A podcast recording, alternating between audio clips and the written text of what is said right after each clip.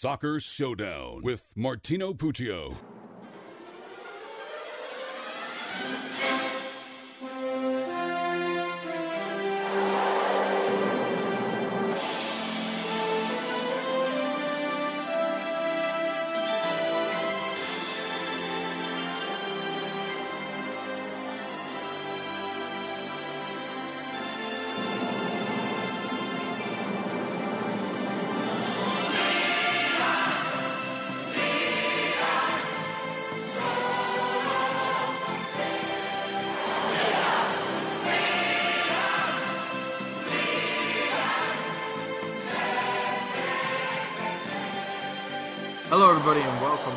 Soccer Showdown.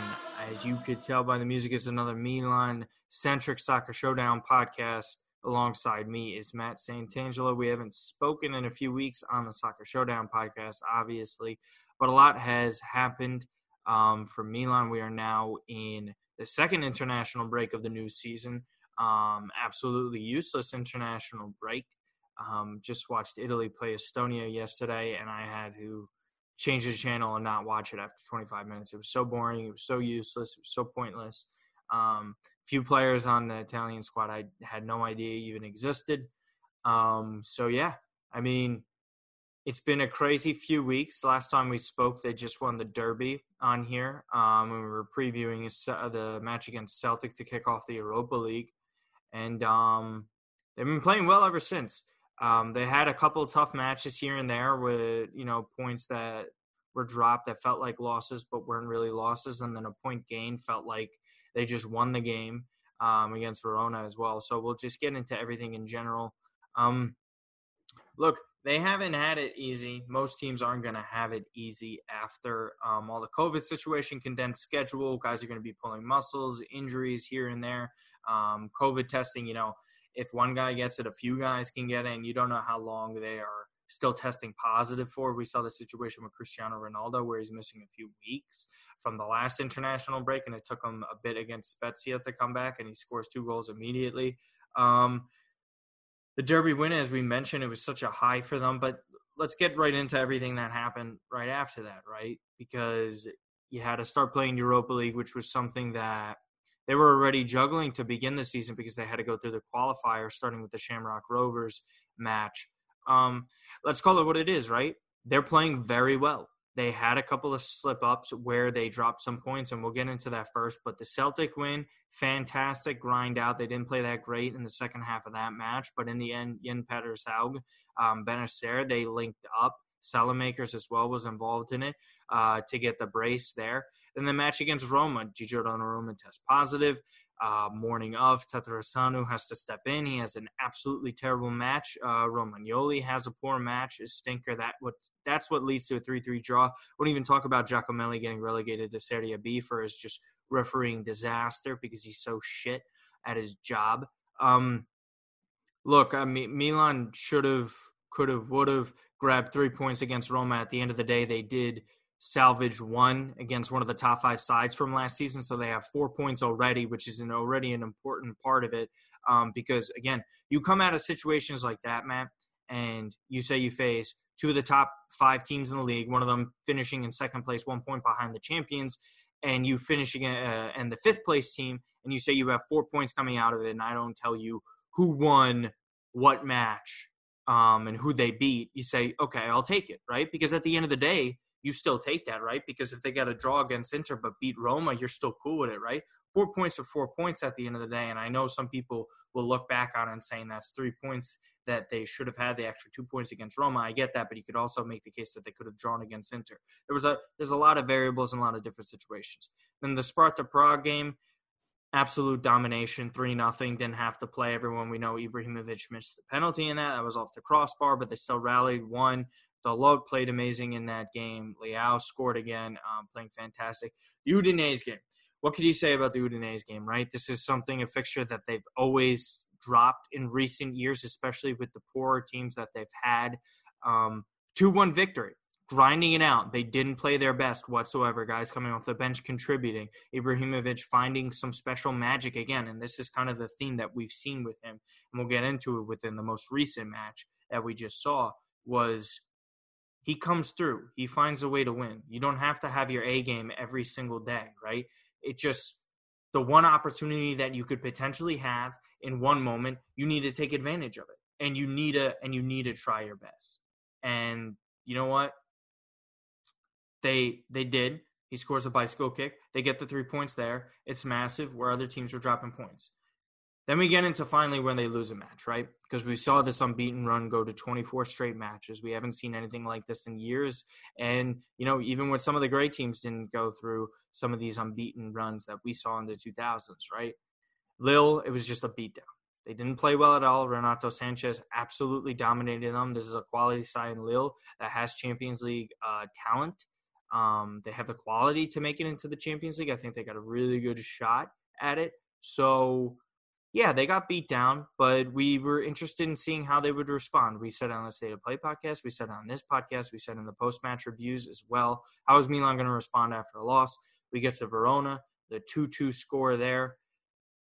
Those two goals that they let in, two two points there. One, unlucky I think some of the bounces that they took, the deflection off Calabria, uh, the way the ball spun off of Donnarumma, um, and no one marking the defender in there. For me, you can't be conceding and giving up so many opportunities on the set pieces now. I think it was the last team from Milan that made the Champions League the last season. So when Balotelli arrived, they were one of the worst aerial defensive teams in the league. They were giving up scores on free kicks like it was nothing, crosses into the box with headers. I don't know if you remember that, Matt, but mm-hmm. that's what this match reminded me of. This is kind of the big bugaboo that this team has right now, aside from some of the depth. But they rallied. They rallied. They were, and this reminded me of the Spal game that really started the turn of where they were just starting to be so efficient with the expected goals. They're creating so many more legitimate chances. It's different from the Gattuso teams because those were unsustainable scoring ways.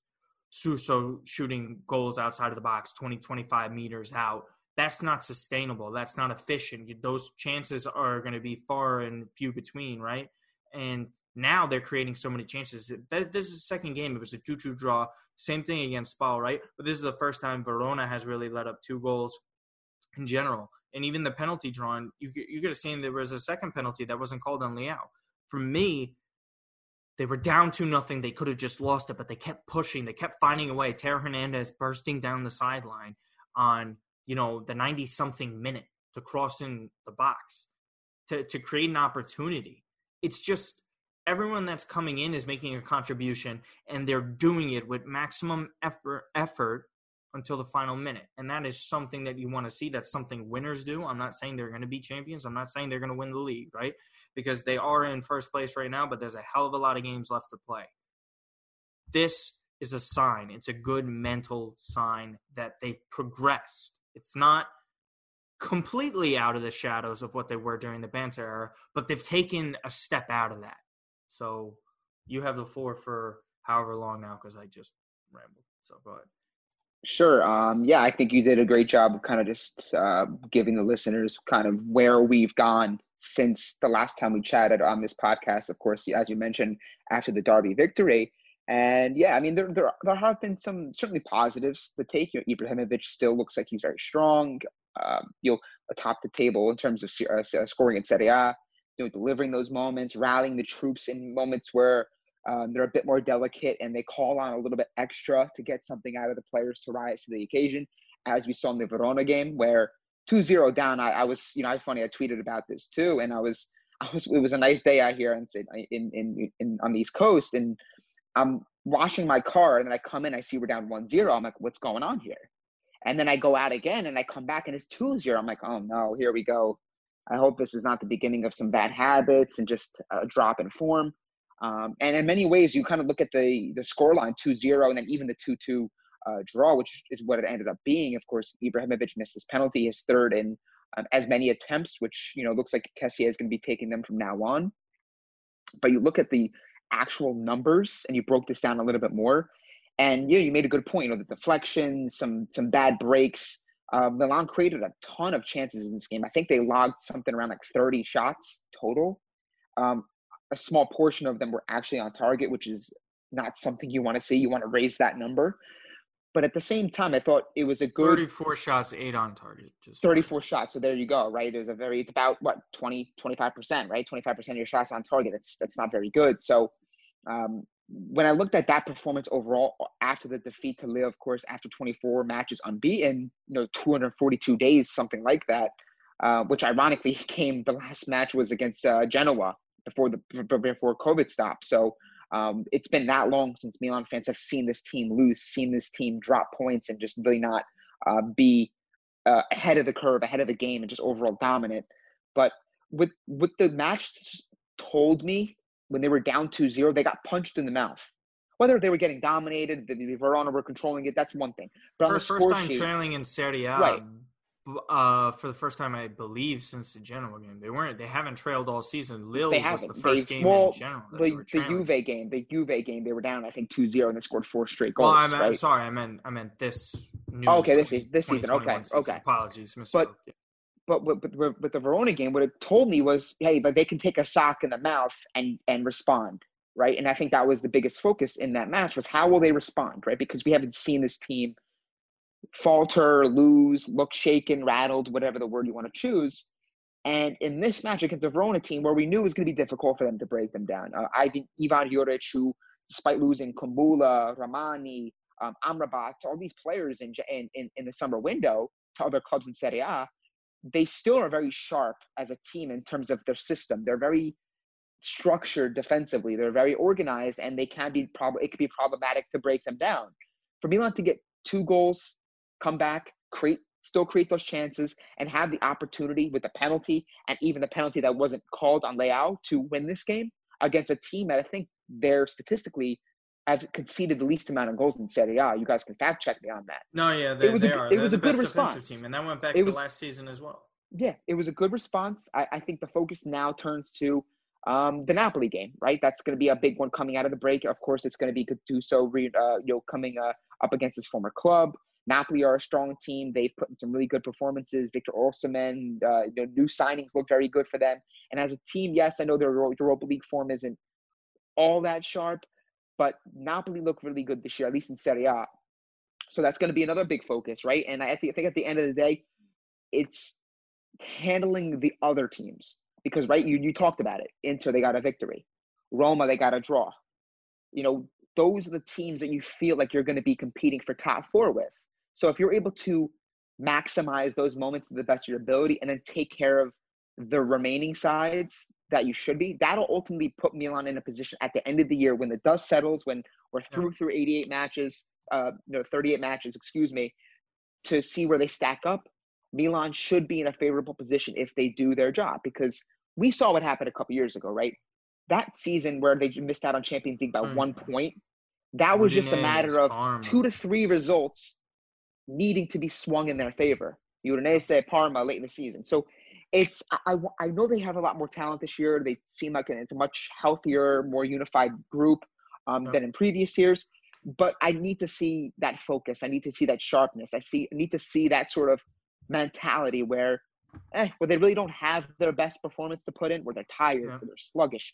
Guys stepping up around them. You know, just a big quick shout out to Alexis Saelemaekers, another perfect example of a player who has grown right? There was a lot to of lose a game. There was a there was a lot of oh, who's this guy? Is he really going to make a difference when he came over in January?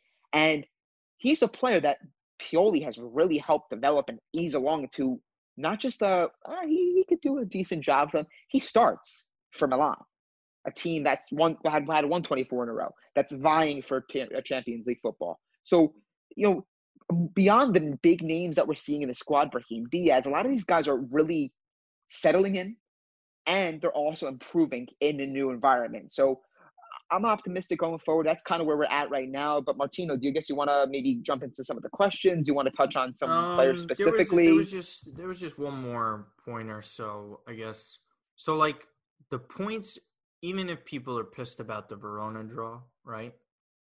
Look at who they drew against or took points. The Roma game, there was the forfeit, right? So whatever, just either way, Roma Roma didn't even get a point against Verona, one of the best defensive sides. It was the first time that in a Serie A match that a squad has scored at least two goals against Verona since they played Roma back in July, on July 15th. So again, no one really does this against Verona. So this is a very respectable side that Milan even drew against in the first place, right? So it's not like it was some slouches. It's not like Udinese. I think sometimes like you could live with that. Juve already drew Verona this year as well. Um, I also think the break came at a perfect time for them. It, it's kind of frustrating to see how some clubs didn't have any of their players leave to go on international duty, whereas Milan had them, but a few of them didn't play or got called up to them. I know Saelemaekers didn't. Um, he stayed back because of uh, an injury. Uh, I'm not gonna say what it was. It's too. It's, it's been out there already. Um, Ibrahimovic gets his rest, much needed. Leao isn't playing in the games because he was recovering from that non-penalty call that had to get him subbed off. By the way, thought he played great for someone who didn't score or, mm-hmm. or provide an assist. I thought a match like that, okay, another example, you're not scoring, you're not assisting, but you're creating chances and you're giving your team a, ch- a, chance to win. Like, you know what I mean? Like, that's the next step in his progression that Pioli need him to do. And and we talked about it. That's a guy that needed to step up, and he has. Brahim Diaz coming off the bench, where we're not having the Hakan Calhanoglu that we saw in the post-COVID break over this summer. Brahim Diaz coming in, stepping up. Hauge coming in, he's giving good minutes like that. Kessie and Bennacer, like what can you say? Like it's one of the best duos in the league midfield wise. Um, Romagnoli needed the rest more than anyone, in my opinion. Guy has heavy legs. Football. Yeah, he looks. He looks. Um, yeah. Yeah, Football yeah. Cream, I, who makes a great mm-hmm. comps. He showed the video. It's heavy legs because we saw him not too long ago made a fantastic sliding tackle on Cristiano Ronaldo. There's a guy coming off the injury that was forced to get into the lineup, start playing almost every three, four days because Gabbia had the positive test. Mm-hmm. They survived that period. Whereas they had a crisis in recent years of injuries, and it happens to everybody. But when they were playing Abate at center back, right? They're dropping points in games like that because they're not at full strength. Now they're winning games. They're getting those points. Like they didn't have Rebic for a while, Matt. Like this guy wasn't playing in really important matches in the Europa League. He wasn't playing in these Serie A matches. But they found a way to get points and they won. And now they have him back and you could see how much better he is. How much how much more easy Theo mm-hmm. Hernandez has it moving mm-hmm. forward. There's just a lot that that you could take away positive wise and positivity from the results they had. Yeah, they lost. They were going to lose eventually. They lost against a good side. It happens. They drew against a good side as well.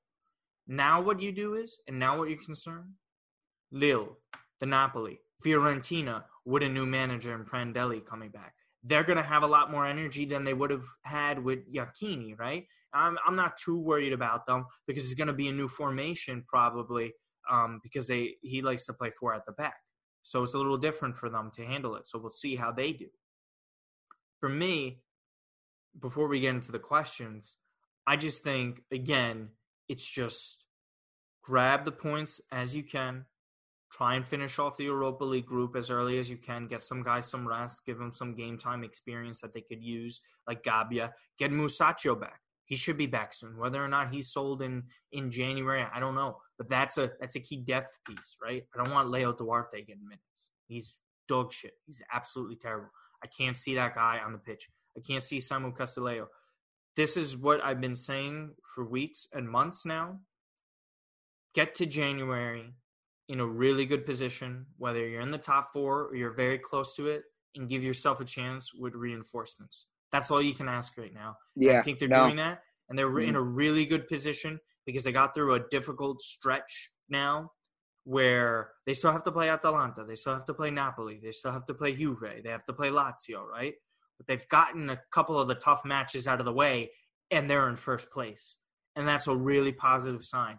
But again, Napoli is going to be difficult. We haven't beaten them in the league in a few years, but um, other than that, that's um, that's something um, to be very positive about, and that's something we haven't said in a while because we always talk about how Milan have notoriously bad starts to a season. Last mm-hmm. year and years prior, especially last year. Last year cost them everything, right? It was the worst start they've had since what the '60s or some shit. It was it was absolutely terrible. But anyways, we have a few questions um, coming in.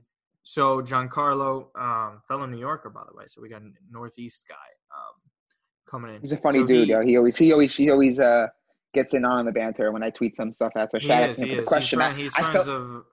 Go ahead. I felt no, I'm sorry. I felt compelled. that he he uh he gave us a really good question, which you're gonna read, but I felt compelled Mhm. to answer it. But I was like, oh, it's actually for the show. Okay, let me let me wait and answer this on the air. So yeah, Yeah, yeah, Martino, yeah. let's let's let's let's share it and, and let's address this one. Yeah, so again, the, there's been multiple reports and outlets everywhere. So the least reliable ones are saying Hakan Çalhanoğlu, obviously we know his contract expires in the summer, that he is demanding upwards of 7 million euros a year. Um, the lowest number that I saw that he want was requesting was around 5 million euros a year. Not worth that. Hasn't played to that. Hasn't deserved that. Hasn't shown that long enough at this club. And after the really good stretch that he had, everyone says what, Matt? And this has happened last time that he played for a good half a season, great half a season. All right, bring it over, do it for a full season. One goal, one assist. Doing it against not so great sides this season, and we haven't seen the best of him. Yeah, he picked up a knock with his ankle, but Brahim Diaz coming in showing he's great. More links to Dominik Szoboszlai. It answers and opens up questions, and then we see the links there. But Fabrizio Romano says it's going to get done. But anyways, the question was, let's say he doesn't renew and he's sold in January, for example. Who would we like to replace him? Personally, I think I was going to put out a poll question. We could put it out later, right? Just to get a Get a you know, wider kind of a gauge of the Mhm. fan base and just see what Mhm. they would be interested in. I wanted to list three different um, options and scenarios, right? But we'll but we'll go with the one in the world that Hakan doesn't renew and he's gone, right? For me, Brahim Diaz is obviously the number one option, top of the list. Center attacking midfielder, right? He's proven he can play here. He's got the talent for it. He's younger. He's going to come on a cheaper salary, around 25 million to 30 million euros. I know there's the Don Balón reports of Zinedine Zidane saying that if he is not um, told about a potential sale of Brahim Diaz, kind of like what happened with Theo Hernandez, he's gone at the end of the year. Personally, I think he's gone regardless at Real Madrid. I don't think he's staying past this season because they're not going to win the major trophies like the Champions League, like some would like to think. They're already struggling. We saw what just happened with Valencia, Sergio Ramos, contract negotiations up in the air.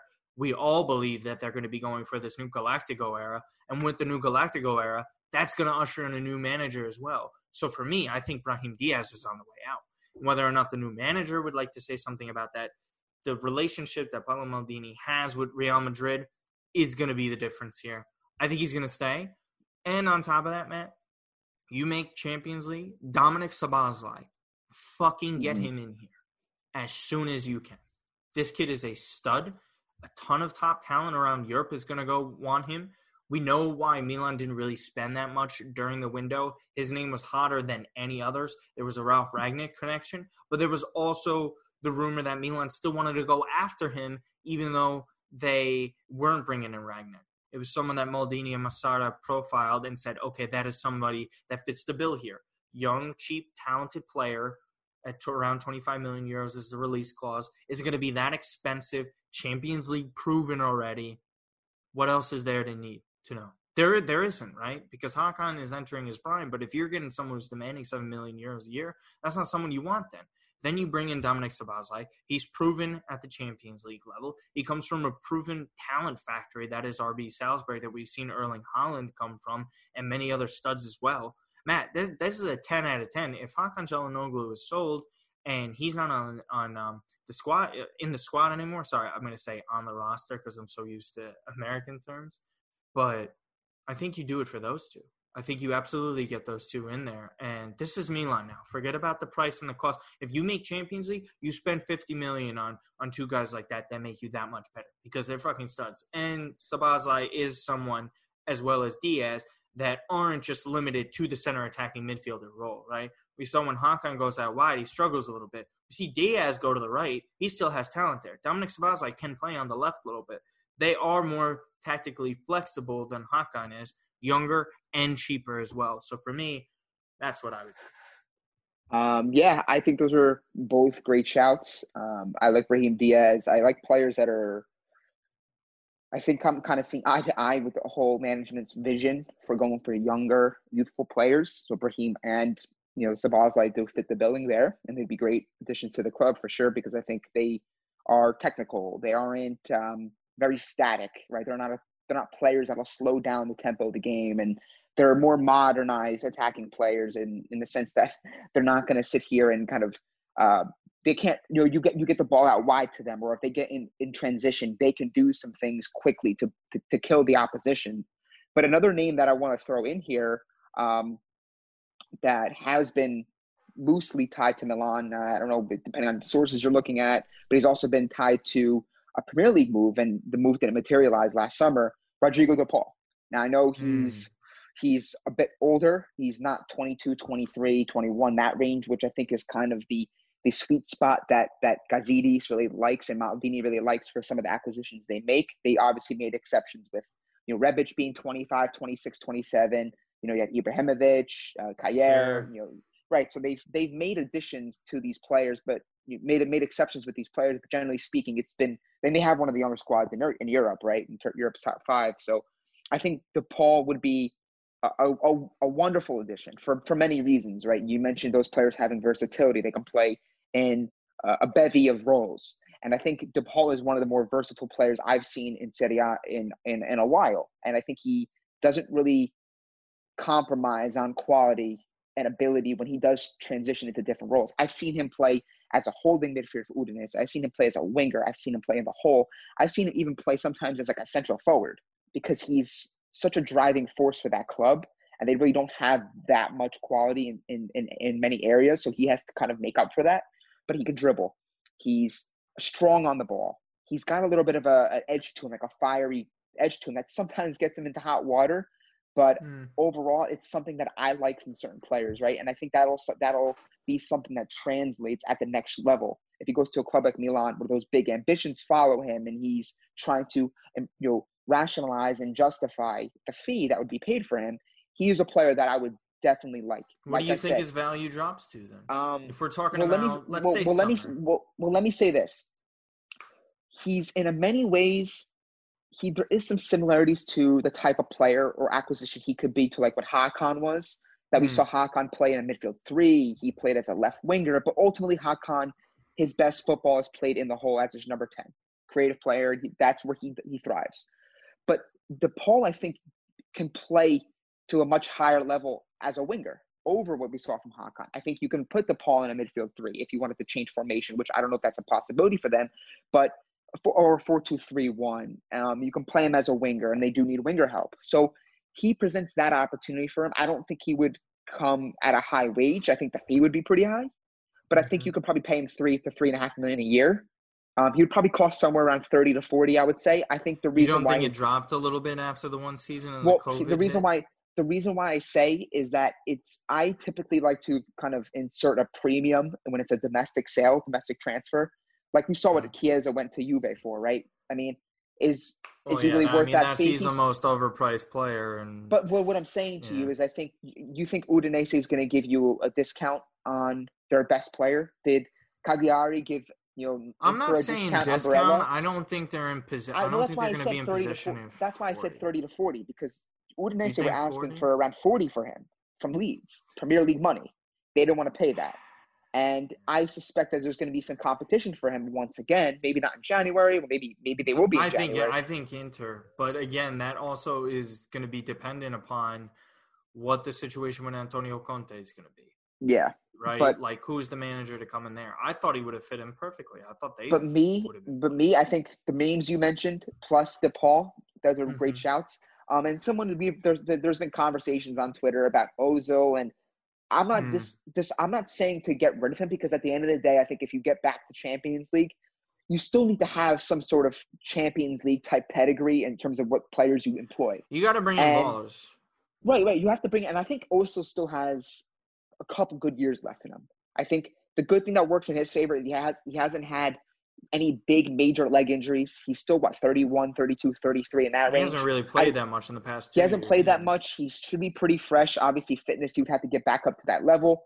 But you're telling me if you can find a way to get him on a virtually very inexpensive transfer fee, maybe no transfer fee at all, maybe just hey, just take the wage, just take the player we want to slash this from our wage bill, then you don't. You're telling me that a team like Milan maybe wouldn't be somewhat interested. Again, the Gazidis connection with Arsenal if the if the wages are good and it doesn't compromise on what Milan are trying to accomplish in other areas of their squad, I would be welcome to it. I think if you can get a guy like Özil and then maybe one of the younger players that you mentioned, maybe they keep Raheem and he plays as a winger or in the hole, or maybe Szoboszlai.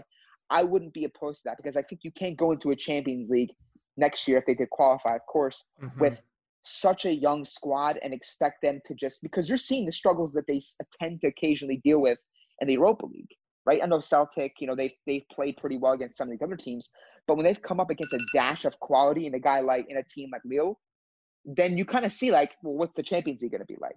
So that's why I think you have to have a little bit. Same thing with Arsenal a, little, a, couple of years yeah. ago. They run a great right. run, run into Arsenal in there, and that is Champions League experience. And look, it's who did they really have in this Lille match? And I think I th- I don't think it's indicative of they just didn't play their best game. I think you know what I mean. Like I I definitely do think on their best they could absolutely beat Lille.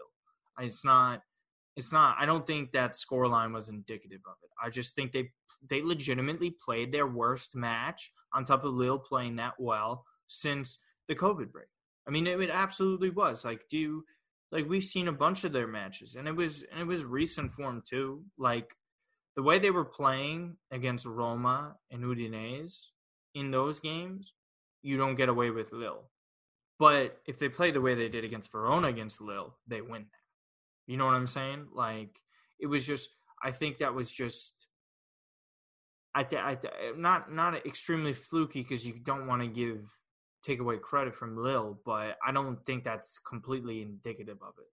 But if it happens again in this next game, then then I think there's a real issue there, and I think that might be a change in um, the approach for the January window. To be quite honest with you, because then I think they they see okay we need we need experience. And it's not like there's players on this team that have played in Champions League right? Like and they and they played in some huge international matches and tournaments right? We saw Bennacer win AFCON player of the tournament we've seen Ibrahimovic play at the highest level Rebic made it to a World Cup final with Croatia like there's experience on the side but there is something missing and that is something that they're just going to have to accomplish on their own right you know like these mental like what does it take for a new champion to hmm. arise mm-hmm. like there's always characteristics and players that come to other teams like Pirlo being there Buffon Del Piero was in the last was on that that's... first winning team right there's identity mm-hmm. there but there was a lot of players that didn't win it on that team that well, that's that's why I think I think with a guy like Özil, like again, if the money makes sense, there's fee. Like I think there's he can still offer quite a bit. Um, whether or not that's that's an area that Milan or, or a direction that Milan want to head, that's that's totally you know up to them. And obviously, I'm just kind of playing a kind of a so, fancy so calcio. Is so um, who would you who would you prefer? So say I give you two options. I just here, I just yeah yeah go. Mm-hmm. I'll give you the three because this is what I wanted to put on the poll, right? because I just want to get the question out of the way. So three options are this: it's Hakan, Brahim Diaz, but Hakan's around. Let's say the most he's getting is five million euros a year, right? And they re-sign him. Hakan Brahim Diaz permanent. Brahim Diaz, Dominik Szoboszlai, or Mesut Özil and one of Diaz or Szoboszlai which one is most appealing for you, and which one hmm. do you think would be best for Milan moving forward? I mean, I would like to, them to come to an agreement with Hakan. I think it's I'm, mm-hmm. I'm I'm happy that he's finally kind of turned the corner and looks like yeah. he's playing his best football that he's ever played at Milan. Um, you know, but it, it's at the end of the day, it's all dollars and cents, right? If they have ambitions of getting a big time player in another area, and they're thinking, well, look, Hakan wants seven million, we can't pay this guy more than Donnarumma we can't pay him what Ibrahimovic is making. He should. He should. What's the you most know? you're be willing to pay for him for a year? I say I would, five. Five. I would say that's with four and a half going I would, up. I would say four. Same. I would say four. I'm in the four boat. Four and I would say four because you know what? At the end of the, I, at the end of the day, he's getting a pay raise. Yep. He's getting rewarded for his his play. He could still have another contract with Milan, right? Assuming he signs like a two or three year extension. He's only he's he only go- he's younger than you, man. He's not. Yeah, he's old. He's yeah he's he's he's not even in his prime years yet. And I but I just think it's it's hardball because he's playing good football and he's playing it at the right time in a contract year. So his agent's going to demand more, and rightfully so. I think at the end of the day, look, he's getting paid whatever he's getting paid right now. He wants seven. They'll probably meet somewhere in the middle and attach incentives to it, and I think this will incentives probably should be get done. I think The reason why I think- contributions of you Well, know the reason why I think that they, rather work on a on a contract because then you have to go out there and you have to get another player. And if you know that if, if the uh, buy potential buyers of Hakan understand your position, they'll say, "Well, this guy ain't extended. I'm not giving you top Mm. dollar for him. You don't. He don't. He's not gonna. You can't meet his his, his wage demand." because there is a there is a scenario come around January time where if Milan don't play their cards right, they could have no center attacking midfielder heading into the next season. Like say Brahim heads back to Real Madrid and they can't figure out something there, they can't get him in. They don't find a renewal process with Hakan Çalhanoğlu, and then all of a sudden you're looking at like holy shit, like what are we gonna do? They could be in a Mhm. situation where they have to pay Hakan just to stay because they don't have much leverage because they're not going to have center attacking midfielders. Or or there is a scenario that I do see them triggering where, you know, Salzburg doesn't make it out of the group in the Champions League. Milan goes to trigger that 25 million clause right in January for Szoboszlai. I mean, I that's would- also a listen, a scenario Listen, I. I would I would I would totally love it. Um, I guess we'll have to wait and see what happens. I I anticipate. Would you hate all could three at once? Have with, with, with Brahim If they Szoboszlai trigger it, say Hakan? say it comes by January and they trigger it, would you? I, I like I. I I rate Szoboszlai quite well. I mean, from what I've seen in the Champions League, I've seen like a certain like he's one of those players that you can see has this kind of natural confidence to him where he plays. Yep. He plays with personality. He plays um, with all the intensity. He plays with you know the, the sort of things that you want at Milan.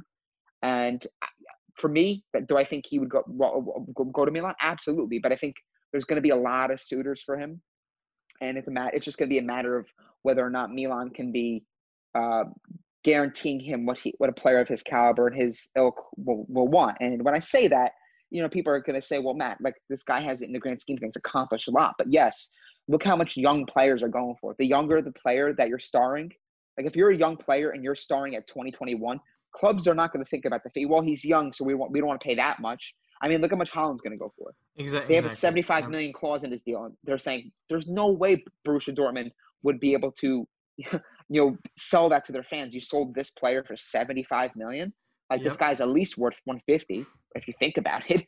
like the way he's scoring. Uh, so Haaland, Haaland, man, you get uh, legitimately two hundred. I really like Right, but considering that's past what- players. But that's what yeah. I'm saying. The the fee that clubs clubs are less gun shy in their fact. I mean, the tides change, right? How many how many clubs are spending 100 million on a player that's in their prime? I mean, look what Hazard. No one. You only do it if it's like the final piece to the puzzle.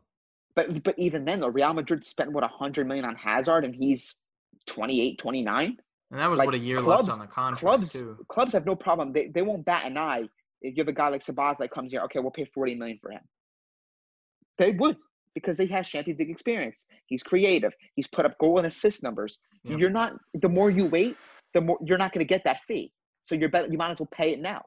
It's it's a FOMO. If you're missing out, ah, they should have spent the money. Let's just get him now and be over with it, right? Because if clubs waited X amount more months to get Mbappe, there's That's no way they're Haaland.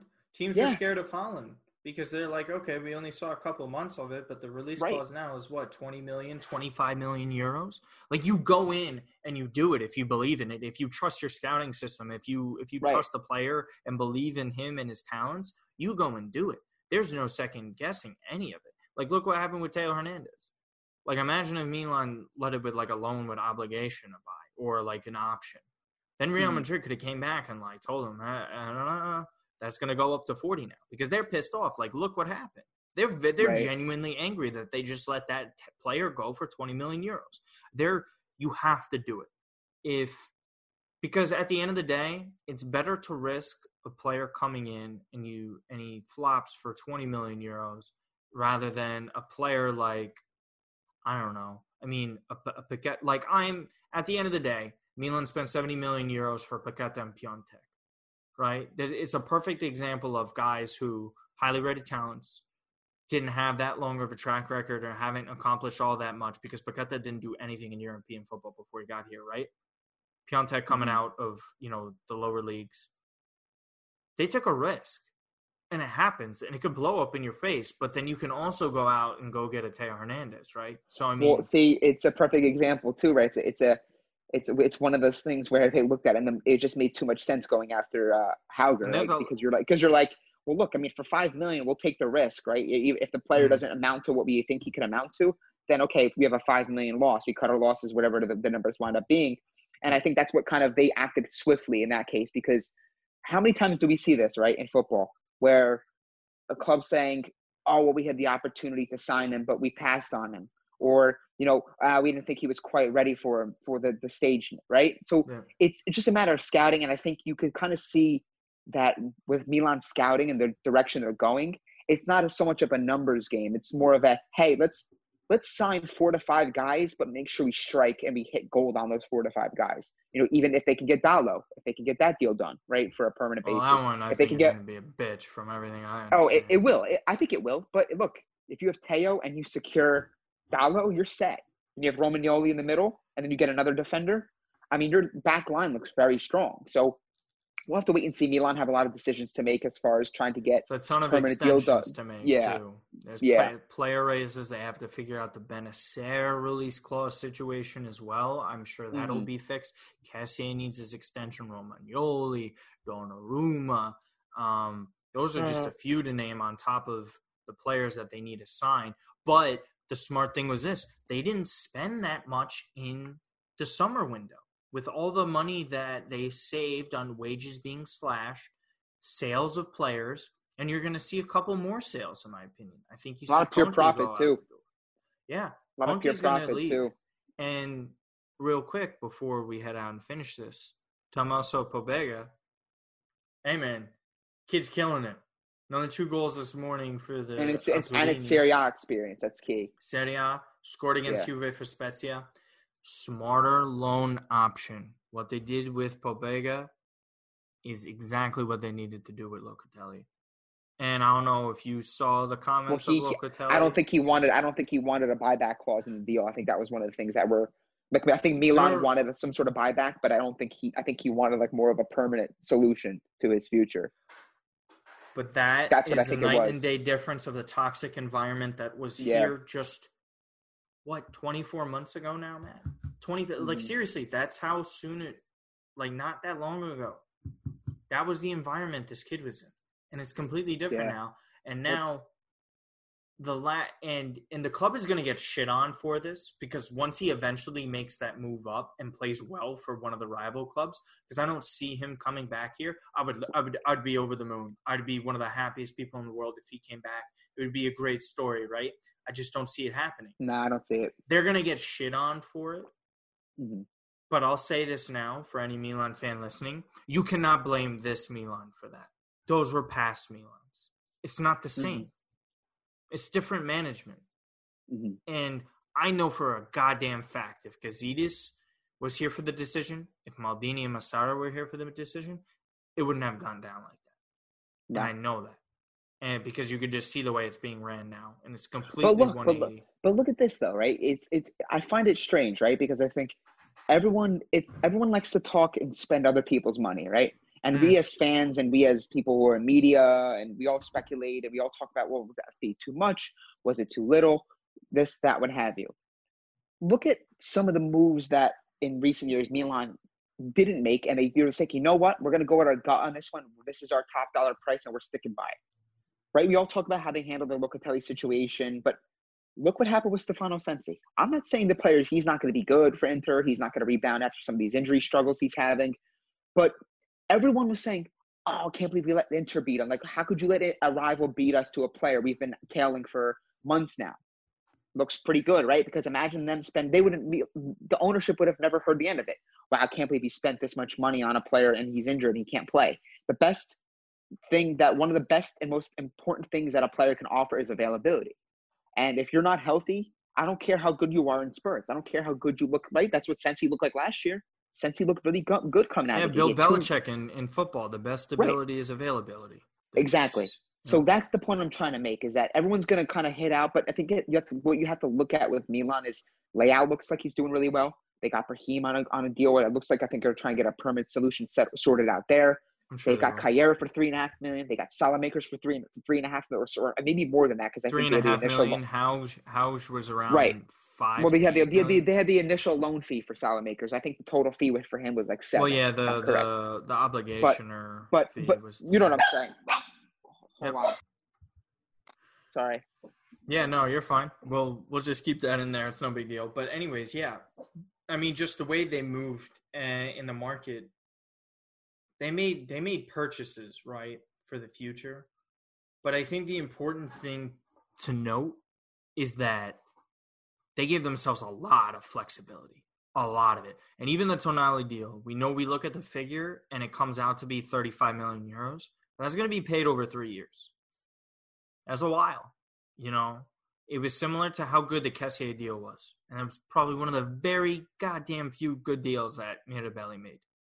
Allow yourself to have him on a loan with the obligation for two seasons and then you make the purchase. You just offer it because FFP runs in rolling periods. It's like a two to three year time frame, and you have to go green in the books, right? So Milan also bought themselves time as well that a lot of people are forgetting to remember. I think they're just waiting on an on a real opportunity to make pounces. Obviously, the COVID market is gonna delay things, but it's giving everybody a grace period. And then, from what I remember, Milan and Gazidis were going to ask for an extra year on top of that because of when they accepted getting knocked out of the Euro League, the Europa League competition. Um, it bought them more time.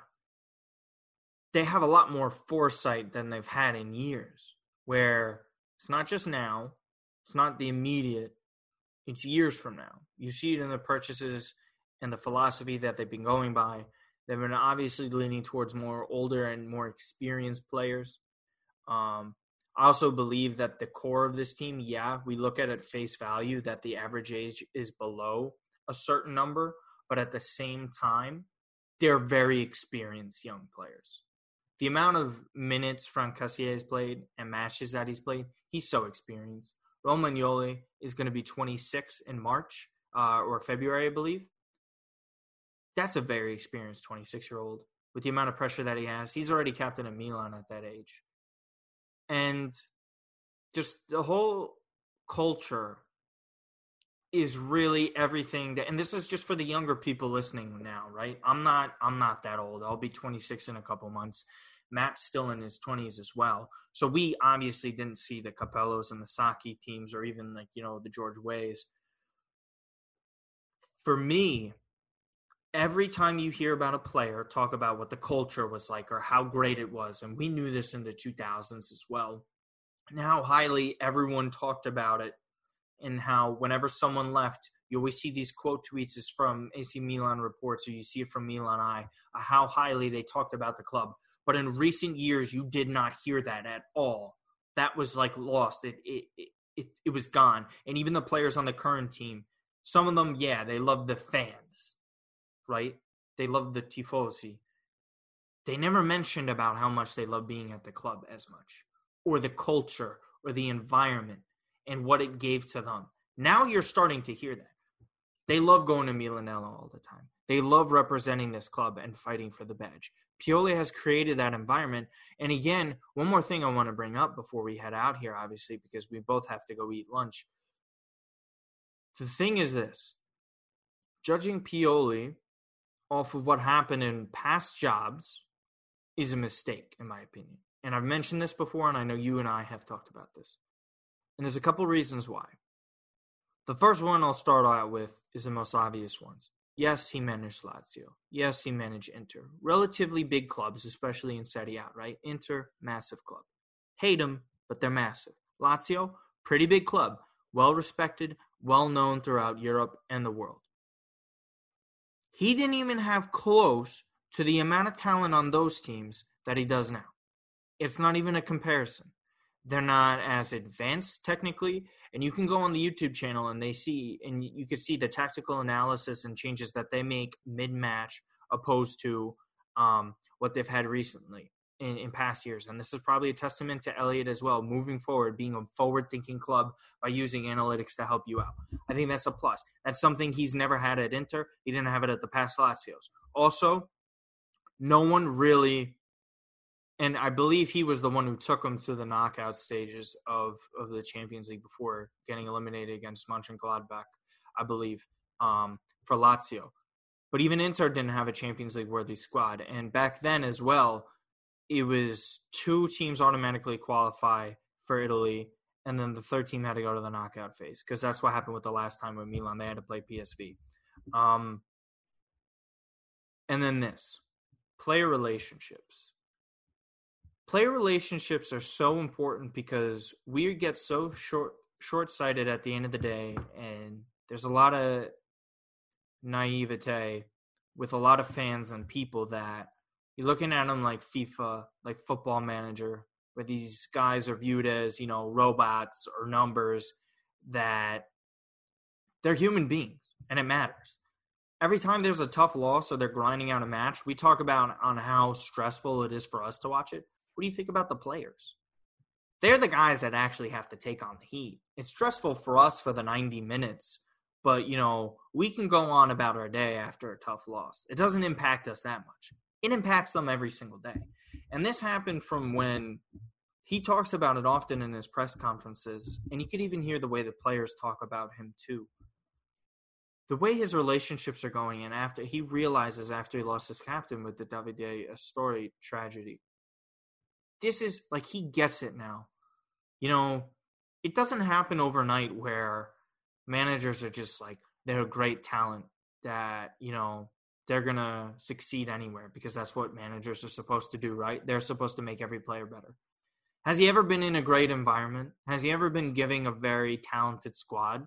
Sure. You can obviously blame him for a lot of situations that didn't work out that well because at the end of the day, 100% of the blame in totality doesn't go towards one person. It goes towards ownership, it goes towards management, it goes towards the manager, it goes towards the players, and it goes towards the staff and the trainers, blah, blah, blah. There's plenty of blame to go around all the time.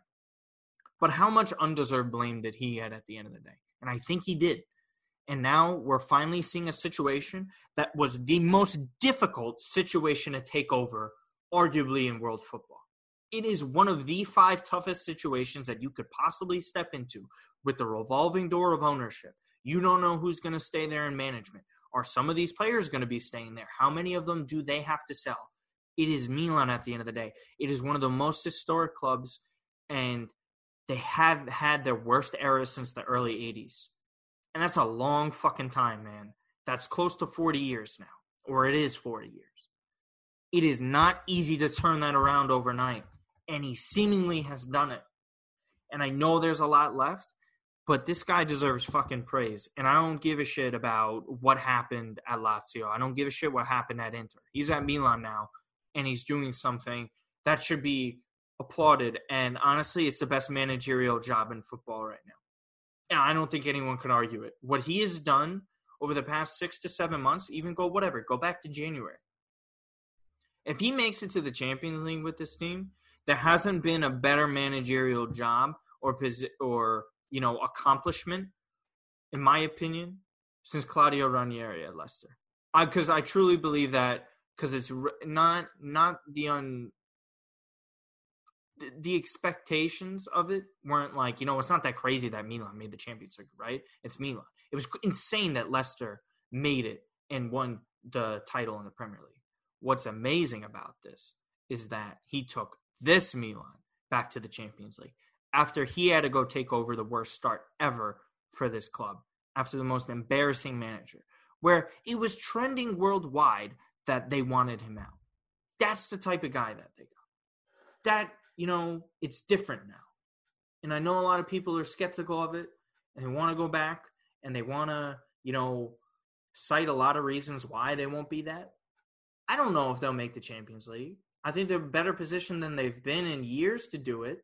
I'm not guaranteeing that. I still thought they would, you know, finish fifth.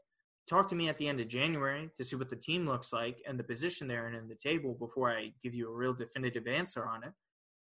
But this is different. And if you're not picking up on what's going on over there, then shame on you because they're on the way back. And whether it whether or not it's going to happen this year because the league is very competitive or in the condensed season, or it could be as soon as next year. I think they deserve more respect. I think Pioli deserves more respect, and then you're going to keep seeing it. And I know they they have to show that they got to beat other teams. But that's my two cents on it. That's most of the show. I know I've rambled a ton. It's always fun to do these because um, we took the week off from state of play. Any other closing thoughts before we head on out here? No, um, it's just get the players rested up, get the players fit and ready to go because difficult test in Napoli, and then there's just another portion of the season. I mean, what are we about a fifth the way done with the season? Maybe a little bit more, a little bit less. thirty-one more matches left. Thirty-one more matches. That's eight, eight, one one match at a time. Yep. You you approach each match with the same sort of intensity, preparation. You don't play down to your opponents. You play up to your opponents, and you kind of maintain that level. And we'll have to wait and see when we uh when we record next where where things stand. Yeah. Um. Listen, month month of November, arguably the most difficult one of the season. December will be a little tough, but look at this. From what they already they're already halfway through it with four points they lost in the Europa League. Udinese, always a tough match. Lille, that they lost. Verona, they drew, but they still have Napoli, Lille, and then Fiorentina to round out the month. So we'll see what position they're in. And back end of 2020, um, Sassuolo and Lazio, that'll be in a span of four days. They play them on the 20th and 23rd of December. So we'll see what happens. Um, game by game, like you said, they're well positioned. Um, goals for to finish out the rest of 2020 should be this: make it out of the Europa League, win your group, be in the top four, and if you're still in first place, by fucking god, like fantastic.